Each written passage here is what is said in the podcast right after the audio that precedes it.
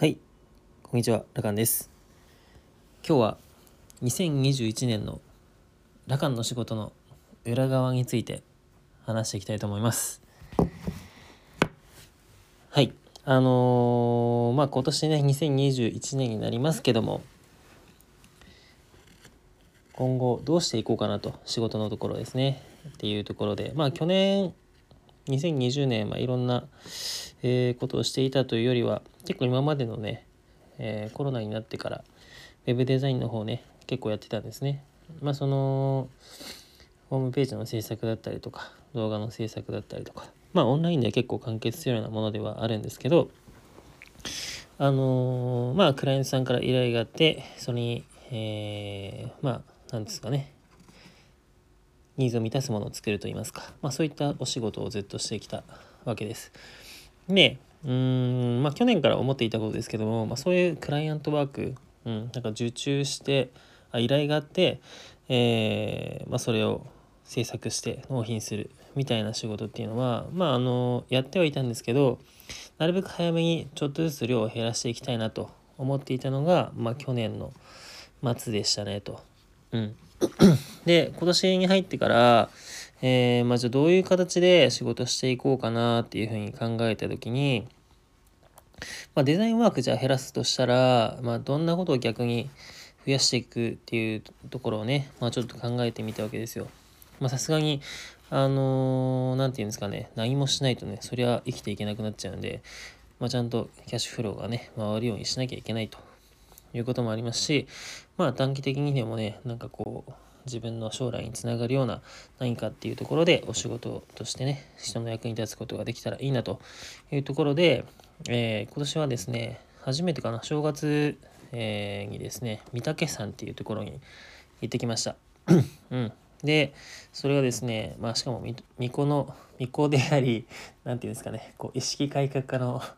素子さんですねまああのこの裏の羅漢ラジオを聞いてくださっている方はね何回か、えー聞いている人もいるかと思うんですけどもまああの素子さんとですね一緒に、えー御嶽山に行ってきましたと。いうことですね。はい。で何かっていうと、えーそこで結構ですねあの素子さんがいろいろ上と話してですね、まあ、メッセージをを会話するというかねうん。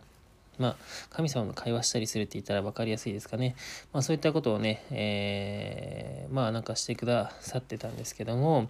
まあ僕もね、仕事のこととか、陸上のこととか、まあいろいろ、えーまあ、今後の話、それは2021年以降のことも含めてなんですけども、まあいろいろ、えー会話したというか、っていうことなんですね。うん。まあ、三宅さんの話はね、ちょっと、あのー話すと長くなるんで、まあ、若干割愛しますが、まあ、結論から言うと、僕の仕事の面で言うと、えーまあ、今年の7月ぐらいまでは、あの割と短期的なスパンで、えーちょっと新しいことをやっていこうかなというふうに、えー決めましたと。うん。じゃあ何すんのっていうとこなんですけど、えーまあ一つは、あれですね、ラカンジャックっていう名前にしてるんですけど、えー僕がですね、まあ、あのやっぱり陸上やってるんで体の使い方とかね普段からやってるんですけども、まあ、そういったことを例えばこうリモートワーカーの方とか、まあ、コロナでねなかなか外に出れない方とかいらっしゃるんで、まあ、そういった方たち向けに、えーまあ何て言うんでしょうね。肩こりだったり腰痛だったり、まあ、今結構ねスマホ首とかねあの増えてますけどもそういった方の運動不足解消だったりとか、まあ、不定収束解消のための体操だったりをなんていうんですかねこう画面が切り替わって羅漢が急にテンション高めで一緒に体操しましょうみたいな感じで言い始めるみたいなことですね。をしたりするのがまず一つですね。はい。であともう二つあるんですけど、えー一つ目もう二つ目は僕はもともと理系っていうところもあって割とこうサイエンスの話って好きなんですね。あのーなんだろうな。化学の方じゃない科学ですね。でサイエンスって何をもってサイエンスっていうのかっていうとあの再現性があるかどうかっていうところが、まあ、やっぱりすごく大事でそこに対して理論とかがあったりするんですけど最初はね、サイエンスって言ってもいろんな実験から始まって、実験のデータが溜まっていく中で、こういうことが理論的にあるんじゃないかっていうのを導き出して、えー、他のことにも当てはめて、えー、確かに真理だよねみたいなことで、えー、どんどん作られていくんですけれども、まあなんでそうなっているのかっていうところをですね、え身近なものだったりとか、まあ、生活に付随するものだったりとか、なんか今まで疑問、子供の時とか疑問に思ってたけど、誰も答えてくれてなかったなみたいなところを、まあ、僕なりに、えー、まあ、楽しく分かりやすく解説するようなオンラインでのサービスがあったら面白いなということでそれをやるというのが2つ目。うん、で3つ目はですねうーんこれなかなか、えー、面白いんですけどもオンラインでの交流会って交流会というかオンラインでのご縁って基本あの今までオフラインでつながってた人とそのままズームするとかあの既存の方とのオンラインでの交流っていうのは今まで多分通常だと思うんですね。うん。でなかなかこう今までご縁がなかった方にご縁するって多分そういう機会ってあんまりなかったように思うんですよ。うん、僕自身はあんまりなかったんですね。まあ、ある人はね、なんか教えていただけたら嬉しいんですけども、まあ、なかなかこう、オンライン上で新規の方とつながるっていう機会ってないので、まあ、なんかそういうのを作れたらいいよなということで、えー、まあ何て言うんでしょうね一枚もののウェブ名詞といいますかあのまあそういったものプロなんだろう個人の魅力が伝わるようなうーん、ウェブ名詞をちょっと作ろうかなと思ってます。まあ、これに関してはクライアントワークなんですけど、その後の、ね、展開がちょっと面白いので、まあ、これはちょっとやるのありかなと思って、えー、やろうと思ってます。うん。で、なんか今までの交流会、まあ、オフラインもそうですけど、基本的に自分の仕事だったりとか、できることっていうのを、えー、まあ、スキル的なものですよね、まあ、そういったものをベースに僕はこれこれできます紹介してくださいとか、えー、なんかそういった形でこう仕事のなんだろうな交換だったりとかやり取りっていうところがベースだったと思うんですけどやっぱ新しい時代のねこう交流会はちょっと違うのかなと思っていて、まあ、その人のねこう聖なる瞬間を魅力的に映すと。いうことで、まあ、その聖なる瞬間っていうのはなんかその人が情熱を持てる分野で唯一無二だと感じられる分野ですね。うんまあ、そういったところを、あのー、ラカン自身がヒアリングをしてその一枚もウェブ名詞に、えー、まあ、書くと。でそれをもって交流会をするという感じですね。うん、で、えー、まあ、さらに面白いのはこれをこの名刺をもらった人はそれをさらに別の人に、えー、なんだろうな、ウェブ名詞とともにこう受け渡していくんですけども、あの何、ー、て言うんですかね、紹介者の名詞も一緒に付け足してお渡しするっていう、ちょっと面白い仕組みを考えてます。まあ、なんか呪術なぎみたいな感じでですね、自分、なんだろうな、自分が紹介した人がさらにまた別の人に紹介してさらにまた別の人に紹介してっていうのでまた自分に戻ってくるような感じですよね。こう呪術つなぎで一つの輪っかになるみたいな。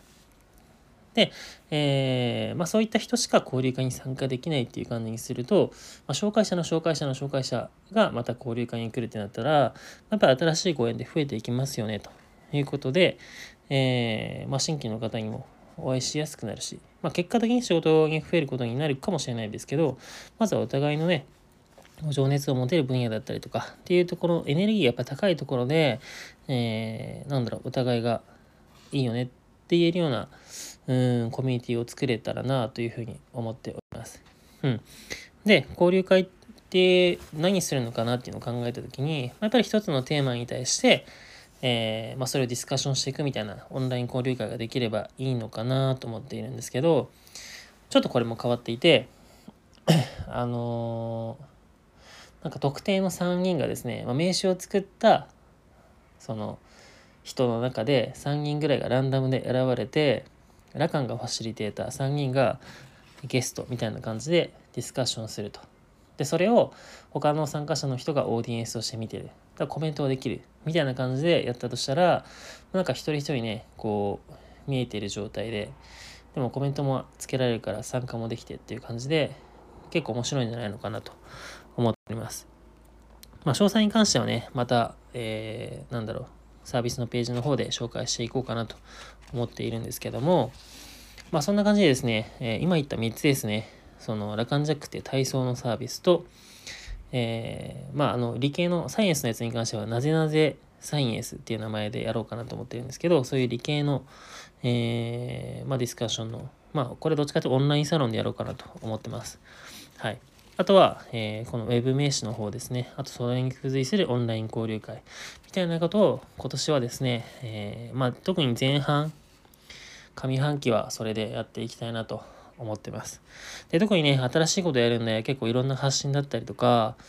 うーん、なんだろう、自分一人じゃできないところは結構ね、えー、仲間といいますか、パートナーだったり、いろんな人に協力してもらったりとか、まあ、本当に全部を発信していくような感じになるかなと思っておりますので、まあ、僕自身結構いろんな変革が求められたりとか、うん、えー、するかなと思っております。ので、えー、まあ、そのね、大きな変化自身も楽しみながら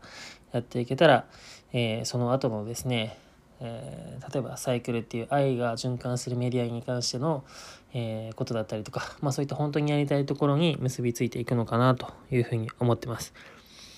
はい。まあ、あとはですね、僕ファンクラブ作ろうと思ってるんで、あのー、なんだろうな、ファンクラブの人っていうのはやっぱ増やしていきたいですね。うん、ファンサービスといいますか、えー、応援してくださる方に対して、えー、ちゃんとね、お返ししていきたいなというふうに思ってます。うん。こんな感じですかね。まあなんで、えー、それらなのかみたいなところに関しては、まあちょっとね、メッセージが来たからっていうところしかね、ちょっと言えなかったんですけれども、なんか表の、えー、今何々やってるよみたいなのは、えー、スタンド .fm っていうね、表のラカン、表ラカンの方の音声で収録していこうと思うんですけど、基本的にこの裏ラカンの、えー、アンカーの方のラジオの方では、えー、なんでラカンがそうしているのかっていうところだったりとか、えー、まあそういうもともとの理由だったりとか、まあ、深いところ、まあ、信念だったり価値観だったり、まあ、そういった自分の変化が起きるところ。うんうん。まあ母親のでとの向き合いとかもそうでしたけど、まあ、そういった自分の内面での大きな変化っていうところはこっちのうらら感の方で取っていきたいなと思いますので、えー、またねそういうところに興味があるうらら感に興味がある方はまた聞きに来ていただけたらなというふうに思っております。はいということで今年はねあのー、かなり面白い年にしようかなと思ってますので、えー、皆さんもねこれ聞いてくださる方は面白い年にしていただければなと思います。はい、ということで今日も聞いていただいてありがとうございました。ラカンでした。はい、あのー、どうもラカンです。先ほどですね、なんだろう、今年のお仕事の話してたと思うんですけど、なんでそういう3つのコンテンツが生まれたのかっていうところに関して、実はまだ言ってなかったので、そこだけ最後軽く収録しておきたいなと思います。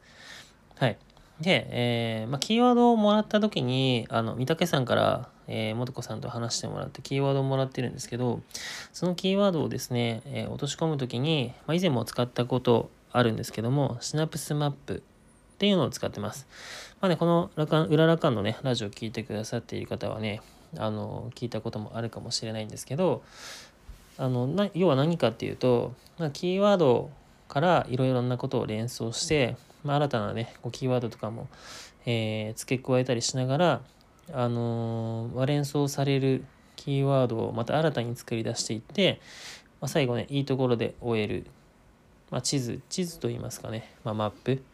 みたいなのを使うんですけども新しいアイデアを使いたい作りたい時とか、まあ、ビジネスモデルもしっかりですけども、まあ、そういう新しい何かを生み出したい時には非常に有効なえー、まあ、ツールというんですかね。なんかこう考え方というか まそういったものがありまして、まあ、そういったものを使って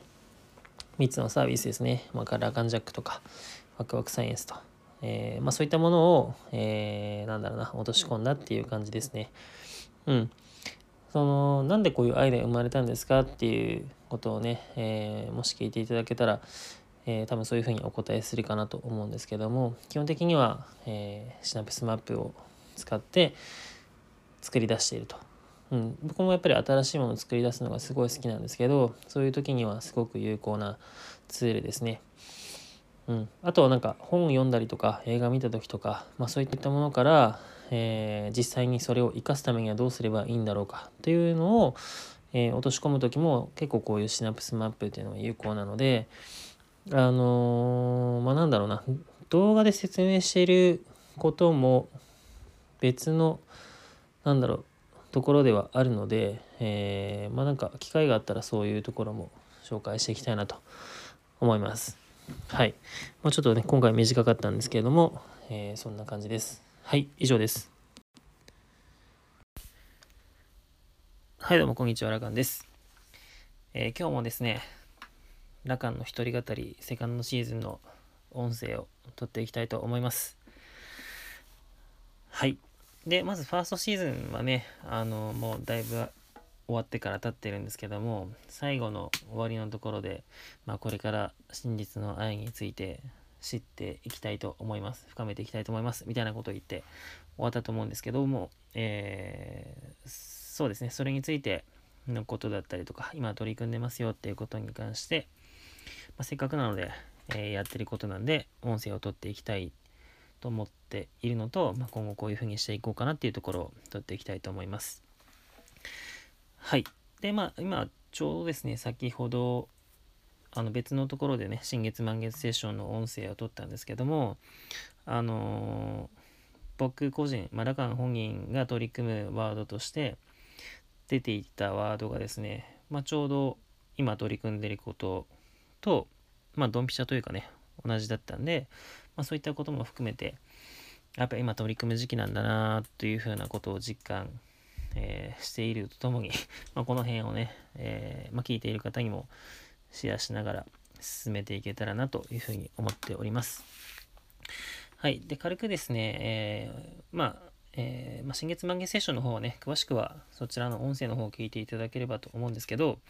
あの、ネガティブワードの方で出ていたキーワードが、シャドウっていうのがあったんですね。はい。まあ、要は、見たくない自分だったりとか、えー、まあ足を引っ張ってることですよね。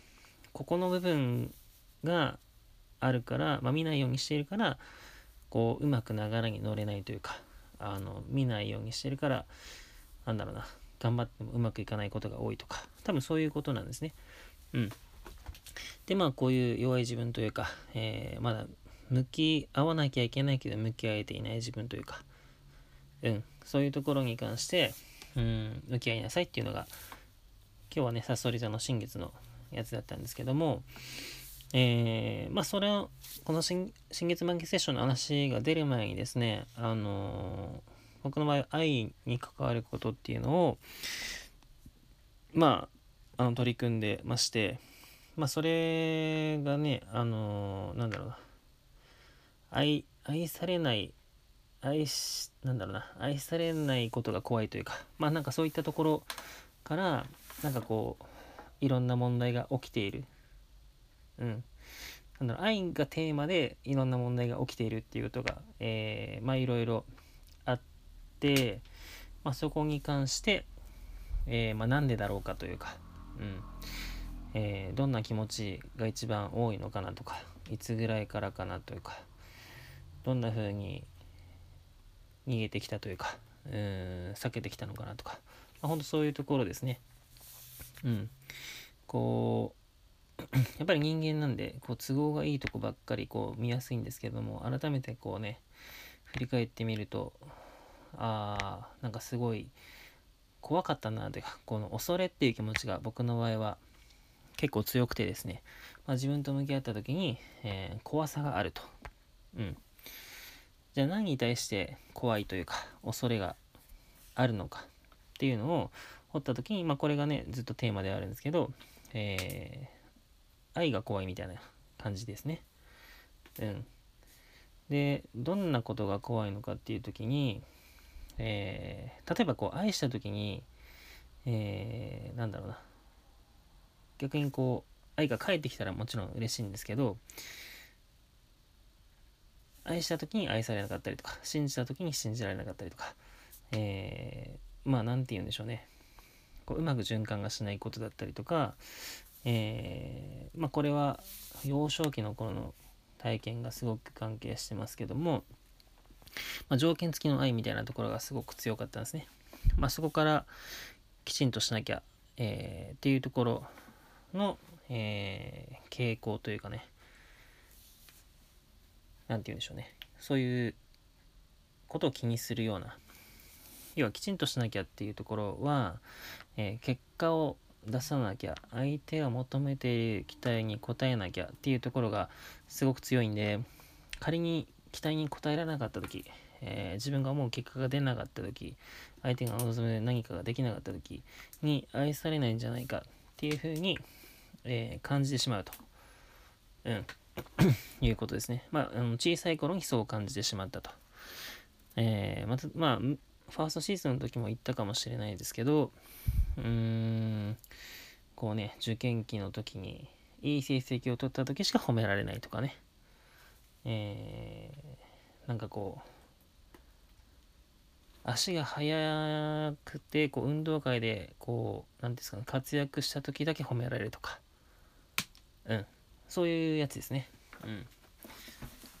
みんなの期待に応えなきゃ褒められないんじゃないかなとか。うん。そういうやつです。でまあ実際はねあのそれは本人が感じているだけで実際はそんなことないわけですね、えー、結果が出なかったとしてもえー、なんて言うんでしょうね。こう人柄的に愛してもらえますし、あのー、なんて言うんでしょうね、期待に応えなかったとしても、まあ、じゃあ次頑張りましょうね、で終わるかもしれないし、まあ、正直、愛されないとは何の因果関係もないんですが、まあ、当時は、えー、まあ、それがイコールのように感じてたわけですね。結果を出さなきゃ、こう、なんだろうな、私の子供として見てもらえないんじゃないかなとか、愛してもらえないんじゃないかな。うん。私はあなたのことを信じていたのに結果が出ないから裏切られたみたいなね、うん、そういう風に感じていたんじゃないかなと。うん、でこのきちんとしなきゃっていうのが強いとですね、まあ、これは僕後から知ったんですけど、えー、まあ、感情とセクシャリティに問題をきたすということらしいんですよ。まあ、だから、えー、ま恋愛だったりとかそういう時に、えー、問題が起きやすかったりするということですね。はい。で、まあ今もね、話しててわかると思うんですけど、まあ今は、その、なんだろう、きちんとしなきゃっていう自分に対して、こう、なんだろうな、恐れがあるのかって言われたら、まあ、今はないんですよね。うん。仮に結果がもし出なかったとしても、自分がね、何かそこに行くところを決めて向かっていったら、まあ自分で自分をね、そもそも承認できますし、自分は絶対に自分の味方だなって思いますし、まあそういう自分をやっぱり信じられるようになっているというので、本当に昔の時は信じるものがなかったんで、誰かを信じるしかなかったみたいな。今は自分を信じられるんで、まあ、その辺が結構違うっていうところと、まあ、仮にですね、結果が出なかったとしても、えー、信じてくれる人もいるし、えー、愛してくれる人もいるということなんで、そこに関しては、えー、まあ、正直あんまり気にしてないんじゃないかなというふうに思ってます。ただもちろんね、まあ、完全にないかって言われたら、えー、ちょっとまだ曖昧というかね、出てきてもおかしくはないなっていうか、昔のやっぱり癖なんで、あの出てきたとしたら、えー、まあ、可能性としてまだあるのかなって気はしますので、えま、そういうのが出てきた時に改めてその、ま、自分のパターンなんであちゃんとしなきゃって思ってるなって思ったら何を恐れてるのかなとか本当にそれって恐れなきゃいけないことなのかなっていうのをまあ毎回とか日々、まあ、そういったことをうん確認してまあ冬だったらね捨てればいいでしょうしあまだちょっと本当に怖がってるなっていうことだったらまあそこがなんかね超えなきゃいけない壁というかシャドウなのかもしれないので、まあ、そういったところはねちゃんと向き合っていこうかなというふうに今では思ってます。うん。だから今はそのね、愛に対してまず知ることがね、えー、そんなに前向きじゃなかったというか、まあ怖かったんですよね、だからそういう意味では。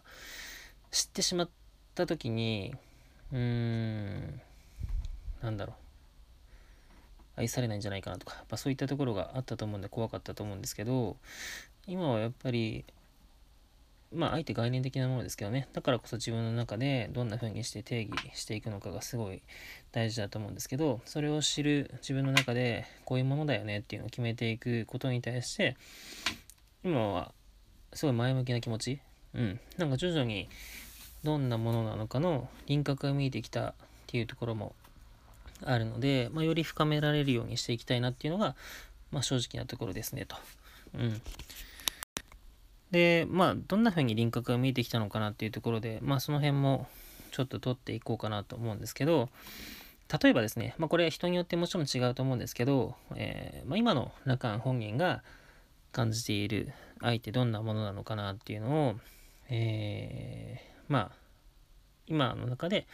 言おうと思うんですが、それが、えー、まあ、全部、なんだろうな、頭に100%っていうのは僕つくかなと思ってるんですけど、例えば理解する、あと応援する、えー、信じる、信頼する、まあおなじみですね。あと与える、引き出す、あと寄り添う、えー、話を聞く、えー、あと承認する、共感する、そしてあとエネルギーが循環して高め合う、みたいなやつですね。うん。この辺は僕の中で、えー、愛なんじゃないのかなっていうのは何でしょうね明文化できているものというかイメージが実際にできるものになります。うん。まあ、これはなぜイメージできるのかっていうところで言えばやっぱり過去に、えー、こういったことあったよねっていうのを感じてきたからですね。はい。まあ、それは、えー、まあ、両親だったりもそうですけども、まあ、そのね、母親はね、やっぱり条件付きの愛が多いっていうとかね、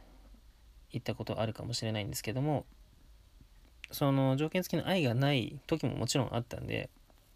純粋にこのなんだろうな愛を感じるっていう時もあったんで、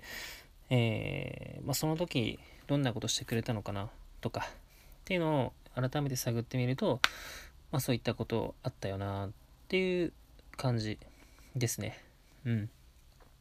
で、この時にエネルギーが循環して高め合うっていうところが、えー、まあ、ちょっとね、概念的な感じというか、ちょっと分かりづらいかもしれないんですけど、まあ、あのー、て言うんでしょうね、元気になったりとか、うん。いい感じに会話した時とかね、やっぱ元気になったり、えー、目の前の人が良くなったりとか、っていうことがあるのもよくわかるので、こういった時って、愛が循環してるっていうことなんじゃないのかなっていうふうに思ってます。うん。そうですね。なんでこの辺は全部条件がないと思うんですよね。うん。これをしたからこれをしますみたいなのなくて、その目の前の人に何ができるのかっていうのを考えた時に、まあこれができるといいよねというか、まあこれをね、あの自分の中で、なんだろう、それぞれ100%承認するとか100%引き出すってどういうことなのかなっていうのは、なんだろう、自分の中で実践したり しながら、あ、こういうことかなっていう、深めていく作業は、やっぱりこれからかなっていうふうに思ってます。うん。で、やっぱり与えるものでもあり、受け取るものでもあるので、うん、まあそういった中で、えー、て言うんでしょうね、うまく循環するような関係性が、まあいろんな人と作っていけたら、えー、もっと、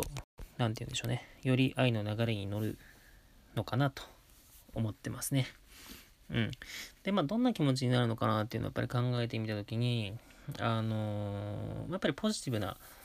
感情をやっぱりすごい感じるんですよね。うん。前向きな気持ちというか、えー、まあ、高い気持ちになるっていうのは結構大きいかもしれないですね。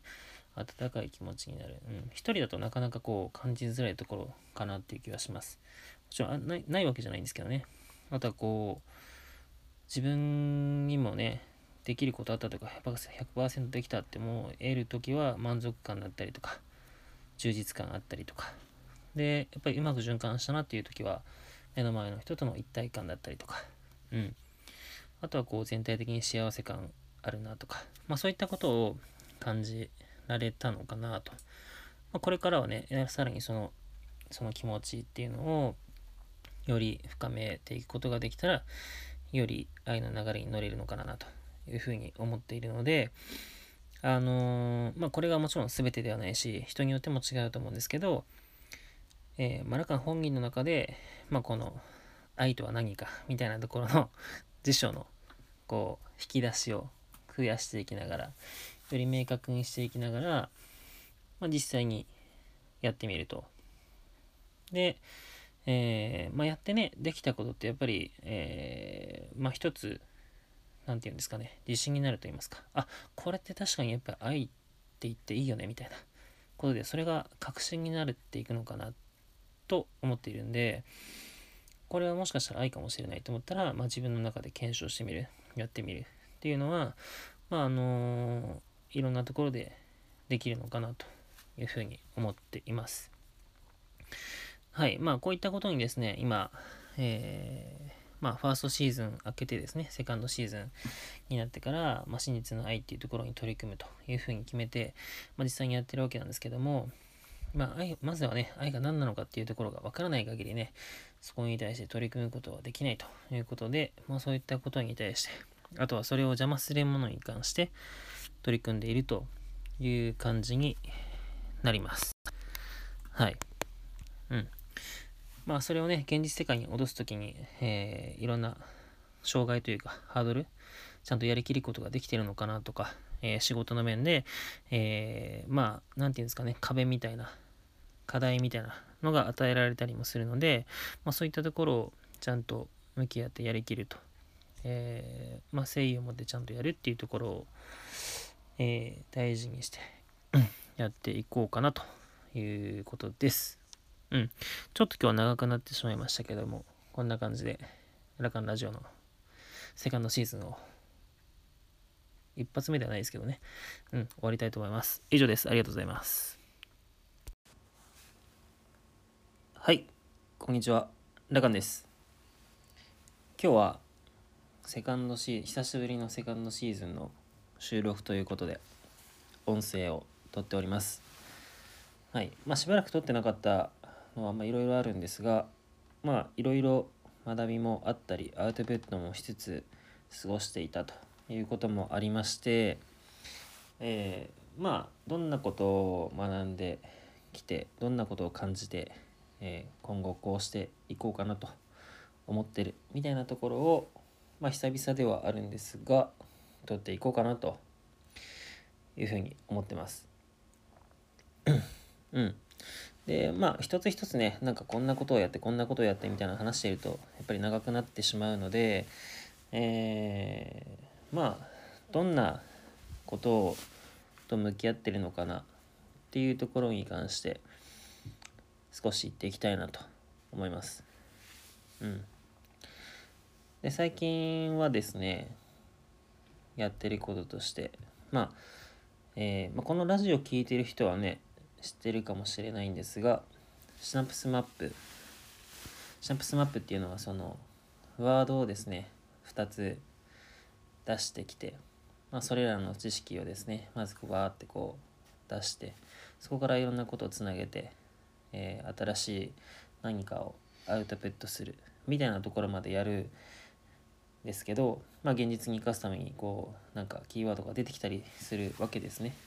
うん、でまあその出していく中でうん最初出してきたワードとは最終的に全く違うワードになってきたりするんですけど、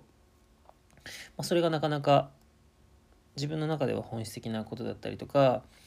まああの仕事だったり走りだったり、まあ、いろんなことに活かせるんじゃないかって思うこともあったりすると。うん、でまあなんだろうその過程とかもねえー、見てもらったりするとまあなんかそのなんだろうな自分の思考のパターンというか、まあ、こういうふうになことをしていきたいみたいな ところも見えたりするので、まあ、その辺はやっててすごく興味深いというか毎回新鮮な気持ちでできるし最終的に出てくることは毎回違うんだけどもなんかこう毎回ハッとさせられるというかね、まあ、そんなこともあったりします。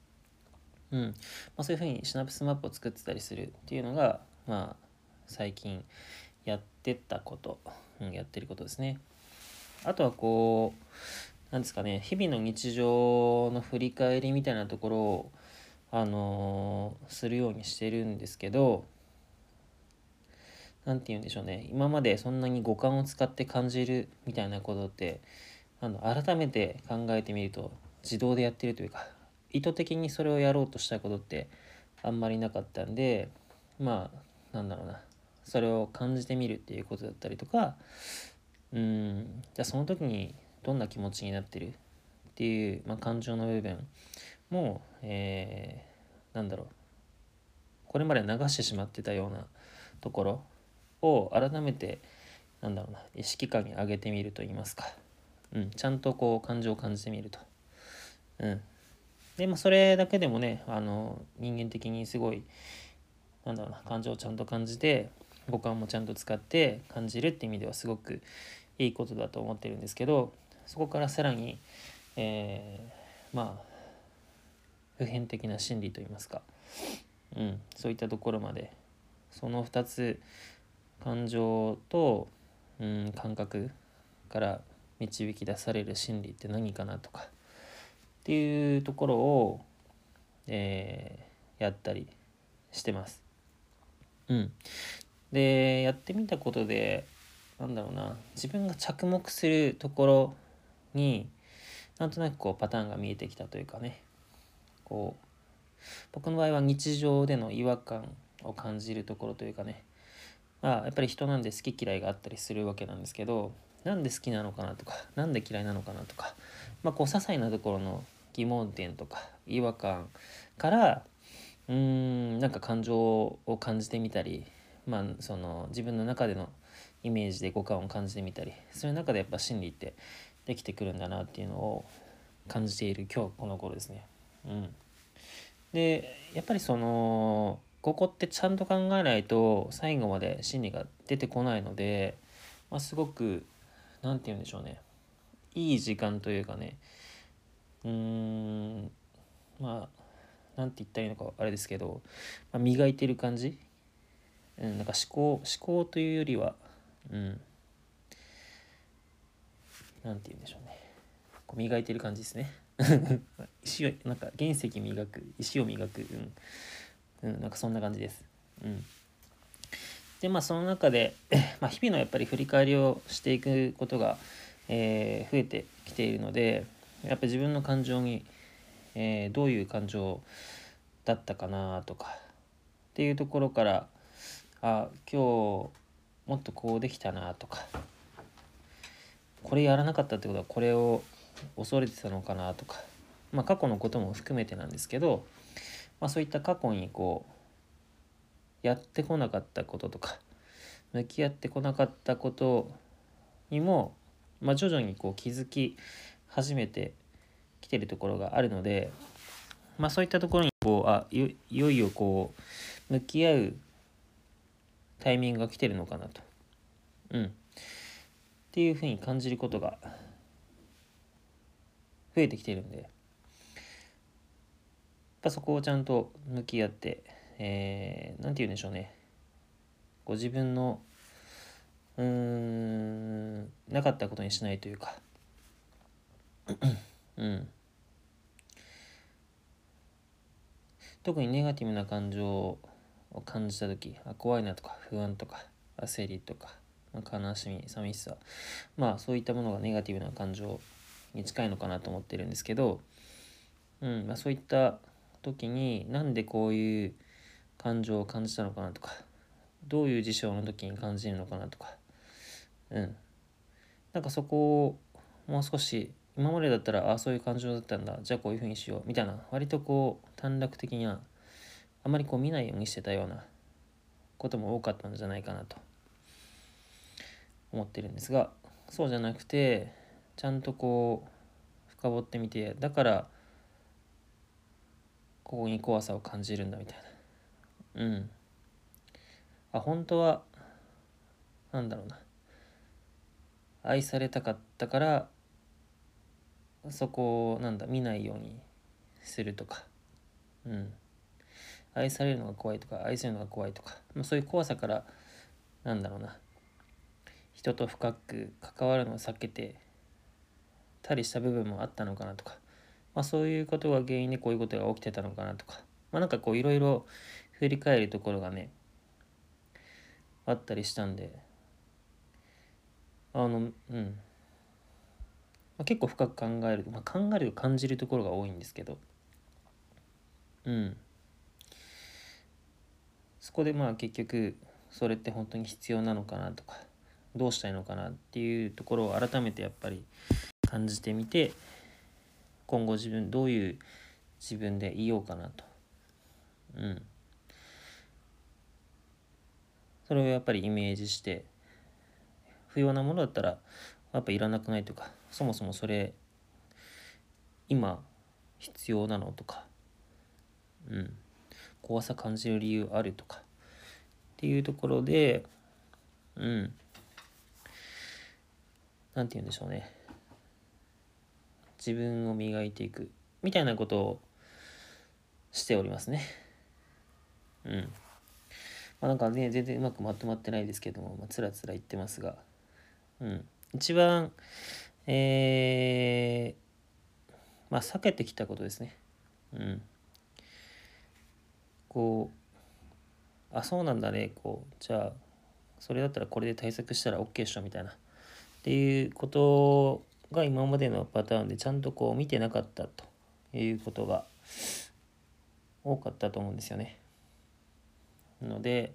まあ、そこをね、まあ、対策はもちろん大事なんだけどその前にちゃんと感じると。うん。いうことを大切にしてえー、行こうかなと、うん、思ってます。まあそれがやっぱり、うん、良き人でいるっていうことなのかなっていうふうにも思っているので、うん、まあやっぱり自分の人生の質をもっと良くしていきたいっていうのは常にあるので、まあ実際にじゃあ質を上げていくってどういうことなのかなとか、うん、なんか漠然とねやっぱ過ごしててもそこってえー、なんだろうな。変化がやっぱりよくわからないというか。うん。何かに向かっている時の方がやっぱり質って僕は高くなるかなと。思っているのでじゃあどこに向かうのかなっていうところをやっぱり具体的にすればするほど向かいやすくなるのかなと。思ってます。うん。のでやっぱり自分が作りたい未来どんな自分がいいのかっていうところを、えー、まあ、明確にしながらそれに近づけていく作業作業というかね。まあ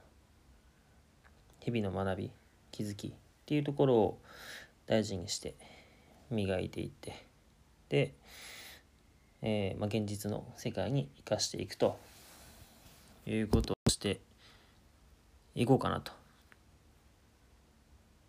いう感じですね。うん、ちょっとだらだら話しちゃいましたが、ひとまず最近の動き、まあ、どんなことしているのかっていうのと、うん、どんなこと感じているのかっていうことと、まあ、これから、まあ、これからというよりはね、まあ、日々こういうことやっていきますっていうことの宣言でこういうのを取ってます。うん。まあ、具体的なところに関してはまた別の音声でも撮ろうかなというふうに思います。ひとまず以上で終わります。ありがとうございます。はい、こんにちは。どうも、ラガンです。えー、今日はですね、えー、まあほん、うん、一人語りなんですけども、えー、まあ、あの、満月新月セッションでも以前からね、なんか母と向き合う時ですね、みたいなことを言ってたことが結構多く多かったと思うんですけど、まあ、実際にね、あのー、ちゃんとお話できましたと。いうことであのー、まあ何て言うんですかね。美貌録じゃないですけどその実際に話してみてどうだったかっていうのと、まあ、僕自身マラカンとしてどんな変化があったのか、まあ、そして今後どうしていきましょうかねみたいなところも含めてえー、まあ、せっかくなんでね取り組んだ結果も含めてこうやって音声にとっていこうかなと思いましたので、えー、音声にとっていきたいと思います。でまずですねこう、まあ、僕にとって結構母親でですね結構そのいろんなやっぱり影響を与えてきている人なんで、えー、まあ何て言うんですかね。身近である短すぎるがゆえにこう言いづらいみたいなところもやっぱりありましたし、えー、まあ僕のいわゆるそのきちんとしなきゃとかすごい自分でいたいみたいなところっていうのはどっちかというと母からの影響でそういうものが作られてきてるんですけどあの、まあ、そこに関して、えーまあ、ちゃんと向き合ってみて、まあ、本当はこうして欲しかったんだよみたいなことも言いましたし、えー、まあ母親との関係性というかこういうふうにまあ結構ですね1時間以上話したんですよ。1時間ちょっとぐらいずっと話したんですけどもあのちゃんと冷静に母親が割とこう感情的になりやすい人なんですけど落ち着いて、えー、ちゃんと僕の話を聞いてくれて。でかつ、まあ、母親もその時感じていたこととか、まあ、その幼少期、まあ、僕と、まあ、姉が一人いるんですけど僕と姉に対して、えー、感じていたことだったりとかっていうのを結構話してくれたんですよね。うん、であの時あのー、なんだろうな、まあ、2人やっぱり面倒を見ていてなんだろうな、まあ、比較してしまったっていうのも、まあ、本人的にはこう何て言うんですかね。ひいきしたいわけじゃないんだけどもどうしてもひいきしちゃったとか、まあ、ある時は母あ姉姉だったしある時は僕だったしみたいなところでそこはごめんねって言ってたのとやっぱり自分の叶えられなかった願望とかそのものをやっぱり息子と娘に期待として乗せて、えーまあ、いわゆる親のエゴですよね。を乗せて あの言っていたよっていうのもやっぱ本人がやっぱりあの認めてたんでやっぱりそういうのも気づいていたけど、まあ、当時はできなかったんだろうなっていうのも、まあ、僕自身分かったんで何でしょうね。こう僕もすごく話しててよかったなというか。うん。何て言うんですかね 母親のことも理解することができたし改めてその母親の状況だったりとかその時どういう感情だったのかっていうところを結構まあ冷静にあの引き出すこともできたし 僕のことも分かってもらえたというか、まあ、あのまず最初に感謝を結構伝えたんですよね。話していく中で、まあ、育ててもらったことだったりとか、まあ、産んでくれて育ててくれたことはすごい感謝しているよっていうのを伝えた上でうんまあ何て言うんでしょうね、まあ、これからはもう何ですかね。自分の幸せは自分で決めてそこに向かって生きていくということにするんでその自分の幸せはもうこうむなんだろうな。自分の幸せを息子にこう何て言うんですかね。そのまま乗せて期待するみたいなのはもうしなくていいんだよというか、うん、自分の母さんの幸せをそのまま考えて生きてったら俺はそれで十分だと思うよっていうのを伝えて あの言ったんですね。で母はやっぱりなんかその僕が離れてしまうことがやっぱ寂しかったらしくですまあそれは姉の時もそうなんですけど、まあ、それで寂しかったっていうのでまあ何度か涙するシーンとかもあったんですけどまあその何て言うんでしょうねやっぱりこう自分ができなかったからその全てを子供たちに期待を一身に乗せてやるみたいなっていうのはまあ今で今だからこそ分かりますけど当時と当時の自分からしたらまあ結構ねあのいい成績の時しか認められないみたいなのがやっぱりアーリートラマになって反映されてるわけなんであの当時の自分はそれは理解できなかったですけどま今となってはそれが理解できるし、えー、ま、母親としても、うんまあ、そうしてしまったのは私も未熟だったというかあの分からなくてごめんねっていうのは言ってたんで、まあ、その辺をなんだろうな関係性として話し合えたのはすごい良かったかなっていうふうに思ってます。うん、で今後あのまあこういうなんだろうな膝をつけ合わせた話といいますかちゃんとこういうふうに思ってたんだよとかあのこういう感情なんだよねっていうところをあの話していくような関係性がいいと思うんだけどどう思うかなっていうのを僕は提案してあの何て言うんですかねすごい落ち着い落ち着いた感じでうんそれがいいと思うっていうのを言ってたんで何て言うんですかねこう思った以上にちゃんと分かってくれる人だったというかなんかこう話すまでは多分この人一生分かってくれないんだろうなみたいな ところが結構あったんですけどあのー、表情がすごい落ち着いてたんですよね。もちろんまだあの理想的な状態としを考えたら、まあ、多分450%しか伝わってないのかなっていうところもあるんですけど最初の一歩としては僕はすごい大きいところを踏み出したかなっていう気がすごいしてます。うん、で、えー、お互いの関係性についても話せて僕はこうやって生きていきますよっていうところもお話できて、えー、まあ、感謝もお伝えして まあ、お伝えしてっておかしいな。敬語にするのはおかしいですけど感謝も伝えて うん。で母親は母親で多分これからね彼女は彼女自身のことを考えていくと思うんですけどまあそういうところで、えー、まあ何か僕がねできることがあったらなんかしてあげたいと思いますし、まあ、必要なかったらもちろんしないんですけど、まあ、そういった形で ま、テレビ電話でもいいですし直接会いに行って話すでもいいんですけど、まあ、そういった感じで、えー、なんか話していきましょうねっていう感じで終われたんであのもちろんまだまだ話しておきたいこととかこれから話すことっていうのはまああの結構あると思うんですけどなんかいい関係性を構築できたって意味では僕はすごいいい時間だったかなと思います。でやる前ってやっぱ結構怖かったんですけど実際にやってみたら全然良かったというか怖さは全くなくて飛び込んでみたらあなんだこんな感じだったんだみたいなっていう感じだったのであのー、まあ結果すごい良かったっていうことですね。でうんで普通あの母ってですね結構精神的に不安定な人なんで感情的にやっぱなりやすい人なんですけど大体こう睡眠薬とか安定剤とか飲まないと寝れない人なんですけどその日は本当にいろいろ感情を出したの出したせいもあるのかあのそういうのもなく普通にスッて熟睡してたみたいなんですよね。そういったところでうんやっぱ自分が変わると人にもやっぱり影響があるっていうのはすごいまあ、感じたっていうのと、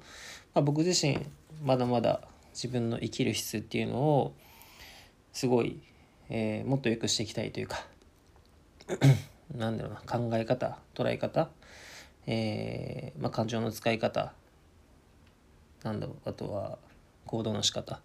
あ、そういったところもまだまだあのよくしていきたいというか、まあ、よくしていくと決めて、まあ、自分が作りたい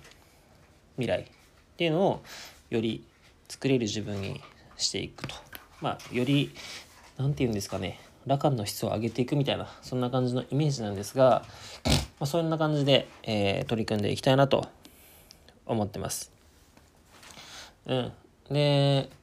まあ何て言うんですかね。これから取り組む人もね取り組むといいますかあのー、やっぱり家族関係というか親関係だったりっていうところでぱりこうもうこういう人だから無理でしょみたいに思っちゃうことってあると思うんですけどあのそのまず決めつけが多分一番良くないんだというふうに僕は後から思いました。多分分かってくれないんだろうなとか。それ自身それ自体がやっぱり制限を作ってしまうしあの勇気があってもそこで諦めちゃったらやっぱ終わりなんだなっていうのをすごい思ったのであの何て言うんですかね。やっぱりちゃんと話せば分かるし何て言うんですかね。あ応援してくれんだなっていうのが。母の愛も僕は結構理解できた。もちろんその別の形の愛情になってしまったっていうのはすごいあるんですけどエゴが乗ってしまってたんで。ただ大切にしたいっていう思いもすごい分かったんで、えー、そこはすごい良かったかなと。意外にですねあの無理かなって思っていることでもまずその 何て言うんですかね自分の制限を外してみるというかうーんそこを外してみるのって僕すごい大事だなっていうのを今だからこそ言えますけど思いましたと。勝手に怖がってたのは自分だけだったみたいなっていうことですね。まあなんで全ての問題やっぱ自分にあったなっていうのをすごい感じるんでこれから取り組む人というかこれから、えー、親だったりとか家族と話される方に関しては、まあ、一旦その制限を払ってみてほしいんですよね。ゴールなんだろうな どういう関係性を作っていきたいのかとか、まあ、そういったところをすごい大事にして今あまあなんだろうな過去こういうことを言われてきたからもう聞いてくれないんだろうなっていうのはその時はそうだったかもしれないですけど今もそうかなんていうのは分からないんで一旦そういう制限も外してみて 話してみるとあとは自分がねどういうふうな関係性を作りたいのかどういう生き方をしたいのかっていうゴールをねやっぱり話してあげると僕は、えー、まあ、すごいいい方向に向かいました。まあもちろんねあのこれ聞いてる人が実際にそういうふうになるのかっていうのはまた別問題なんで何とも言えないんですけどあのまあ一つの事例としてこうやって音声で撮らせていただいたという感じになります。はい、えー、じゃあそんな感じになりました。まああの母親とのことでね、まあいろいろ向き合うっていうところで、えー、話してみたっていうところと、まあ、自分自身でどんな変化があったかでこれからどうやっていこうかなというところを音声に取らせていただきました。以上です。終わりたいと思います。はいどうもラカンです。今日は、えー、久しぶりのセカンドシーズンの音声として録音をしています。あの実はですね今再び沖縄の八ヶ地島に来ております。あの5月にもですね来てまして、まあ、その時もなんだろう星見に行ったりとか、まあ、もちろん泳いだりとかなんかいろいろやってたんですけども、まあ、今回はそういったことにプラスして、えー、今日ですね実はホタルを見に行ったりとかしてきたんですよ。でこれなかなかですね、えー、映像で見せられないのは本当に残念と言いますか、えー、まあ実際に iPhone とかでねこう撮ろう撮ったんですけど何ですかねこうホタルがブワってこう飛んでいるところってすごい美しいんですけど光があまりにもこう微弱と言いますか多分こう iPhone のねこうカメラの感度ではちょっと捉えられないぐらいのビーバ淡い光なんでこううまく映らないんですよねなんで真っ暗になっちゃうんですよどうしてもただあのー、肉眼といいますか実際の自分の感覚器官として、えー、目で見た光っていうのはあのー、本当にすごくて何て言うんですかねもう「わいた!」みたいな「わわわわ」みたいな。そんな感じでですねホタルが本当に飛び回っていたっていうのが、まあ、今回、えー、新しい感動というかで感動しすぎたんで今ちょっとこの音声撮ってるみたいな。そんな感じですね。もう最初はなんかえ本当に飛んでんのみたいな。まあ、飛んでるところがあるよっていうことであの連れてってもらって実際に行ったんですね。で「あ今飛んでるよ」っていうのを言われて「どこですかどこですか?」みたいな。あれあれみたいな。あいたみたいな。最初はそんな感じなんですけども見てからうわ本当にいたやみたいな。うわめっちゃ綺麗みたいな。でどんどんなんか一匹現れたらどんどん現れてうわわわわみたいな。また現れたよみたいな。わもう消えたわみたいな。そんな感じでですねあの何、て言うんですかね。本当に変なイルミネーションずっと見てるよりも綺麗なんですよね。なんか動きがある分ずっと見ていられるというか。うん。本当にただただ感動するというかあわあまた来たみたいな。そんな感じなんですよね。で不思議なんですけどこう消えてる時はいっぱいいるはずなのに本当に消えてるというか。何もないような静寂ので何て言うんですかね。暗闇なんですけど一つホタルの明かりがつき始めるとなんかババババってつく瞬間があるんですよ。なんか連鎖していくみたいなところがあったりして、まあ、これがすごく面白いなっていうのがあのー、なんだろう気づいたことだったかなと、まあ、実際のその現実世界でもそういったことって結構あるのかなと思うんですけど例えばこう なんだろうな。特定の人が変わり始めたらその周りの人もどんどん変わっていくみたいな。っ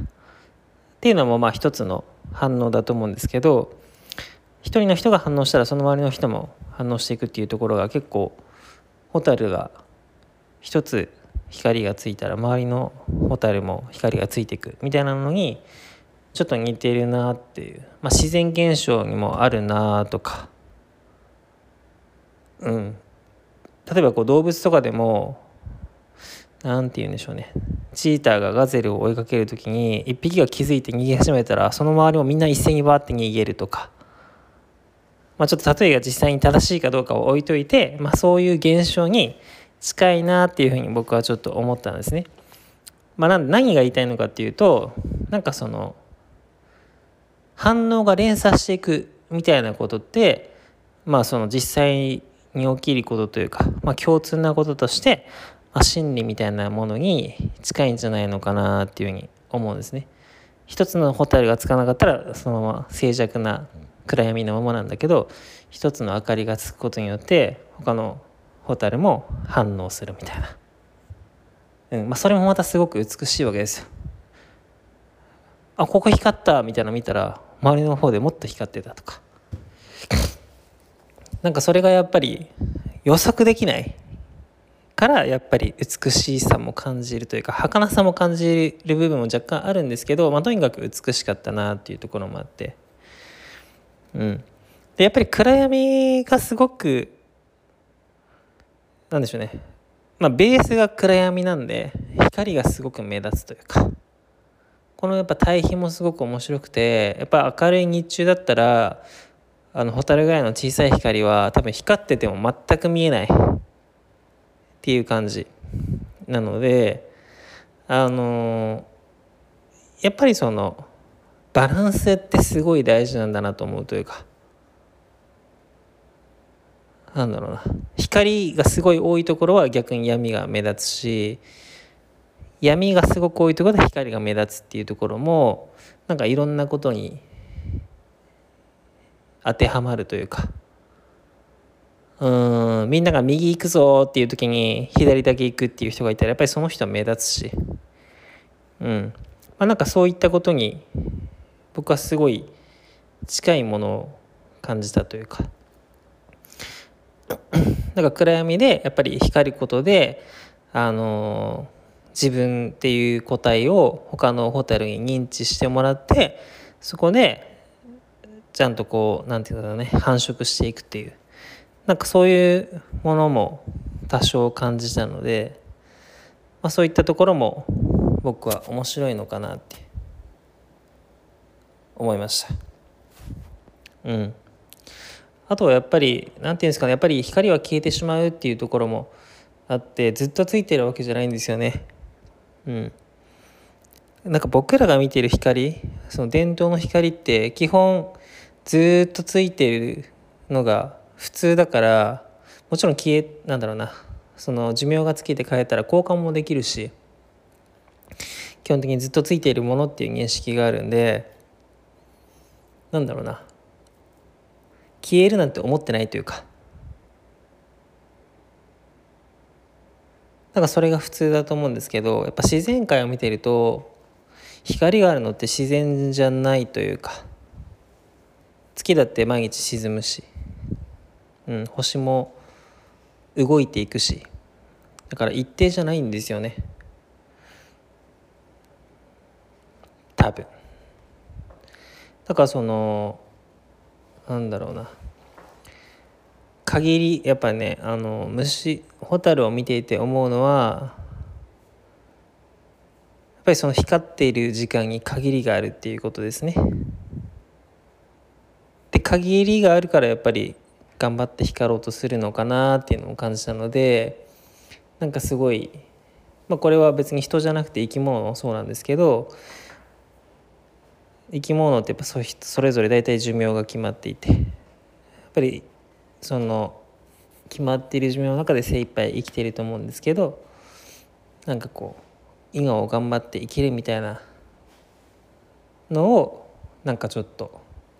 蛍から感じたみたいなそんな感じの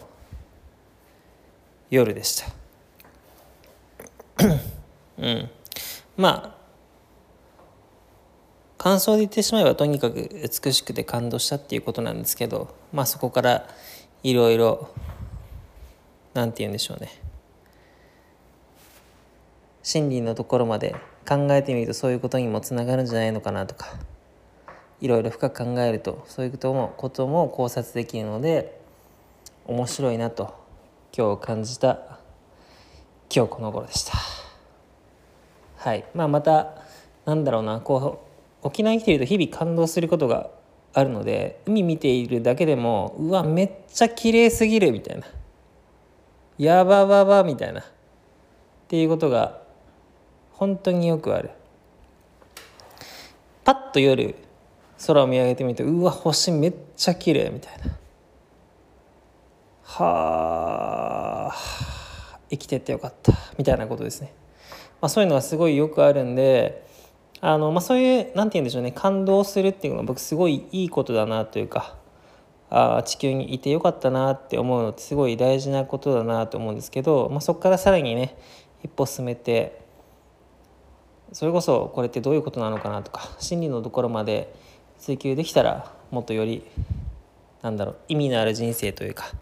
自分の役割とかそういったところにも気づきやすいんじゃないのかなというふうに思って、えー、いますというか感じましたっていう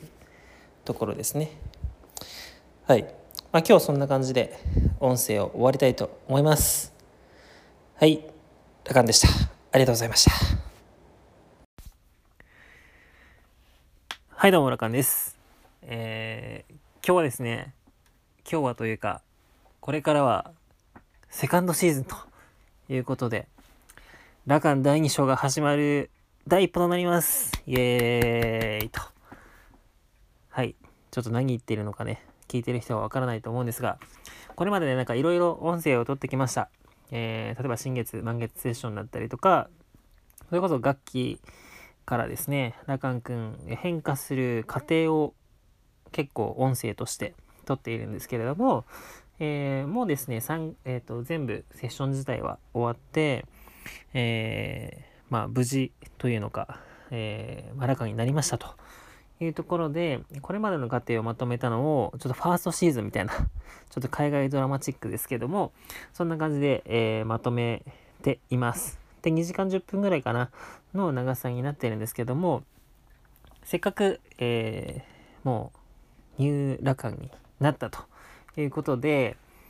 これからはですね、これからはですね、セカンドシーズンということで、新しく音声を撮っていきたいと思います。イエーイ。はい。で、どんなことしていくのかというですね、まずちょっとざっくり話していこうかなと思うんですけど、えー、このセカンドシーズンとはまた別に、満月、新月セッションっていうのは、えー、別撮りでちゃんと音声を撮っていって、えー、まあ、それも一人語りで撮っていきますので、それはそれで、えー、聞いていただければと思います。で、セカンドシーズンの方では、えー、中になって、えー、例えば始めたこととか、えー、普段のライフスタイルでどんな感じなのかなとか、えー、日々どんなことを感じて、どんなことをしているのかみたいな、そんなことをですね、えー、皆さんにお伝えしていけたらなというふうに思っております。はい。で、今日はですね、えー、まあ中身がね、やっぱりラカンに変わったということで、中身変わったら、外見もちょっと変えたいよね、ということで、ラカン君、えー、ラカン君用の初ファッションということで、この間、服を選んできました。イエーイ。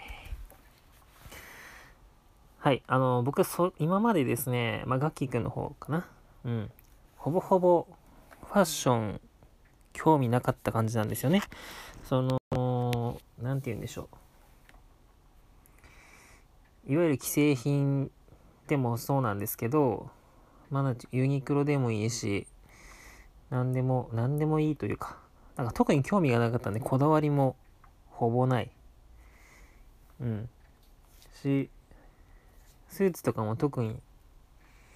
何て言うんですかね既製品そのままでいっかみたいなそんな感じの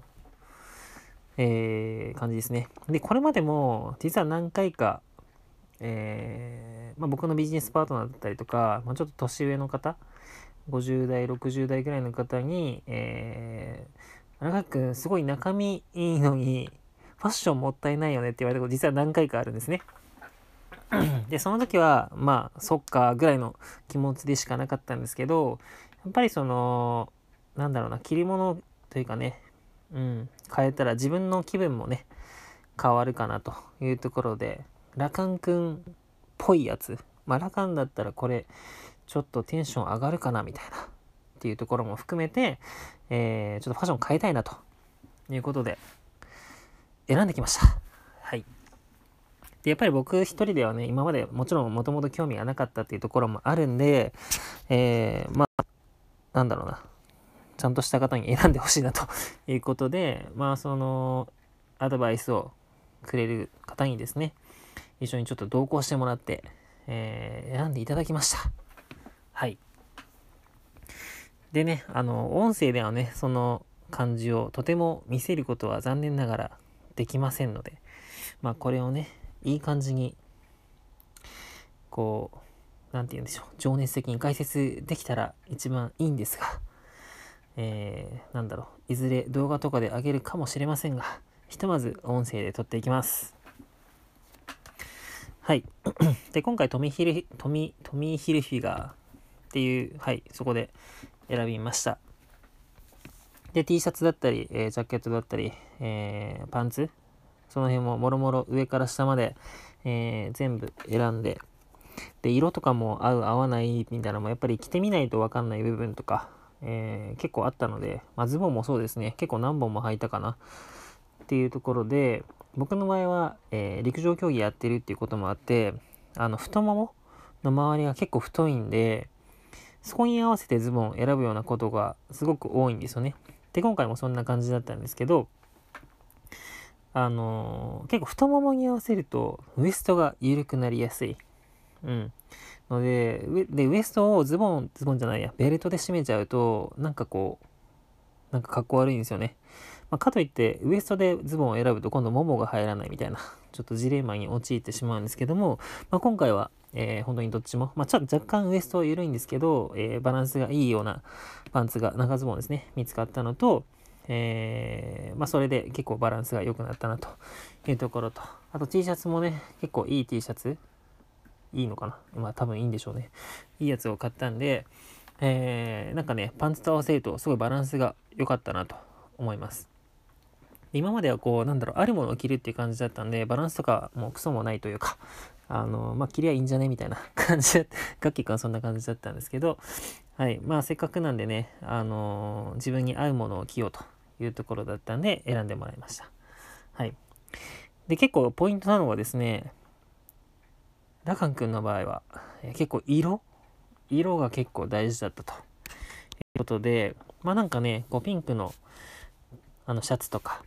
あの合わせてみたりもしたんですけど、結構ね、似合ってるってこう店員さんにも言っていただいたのと、選んでくださった方もね、あいいんじゃないっていうのを言ってたんですけど、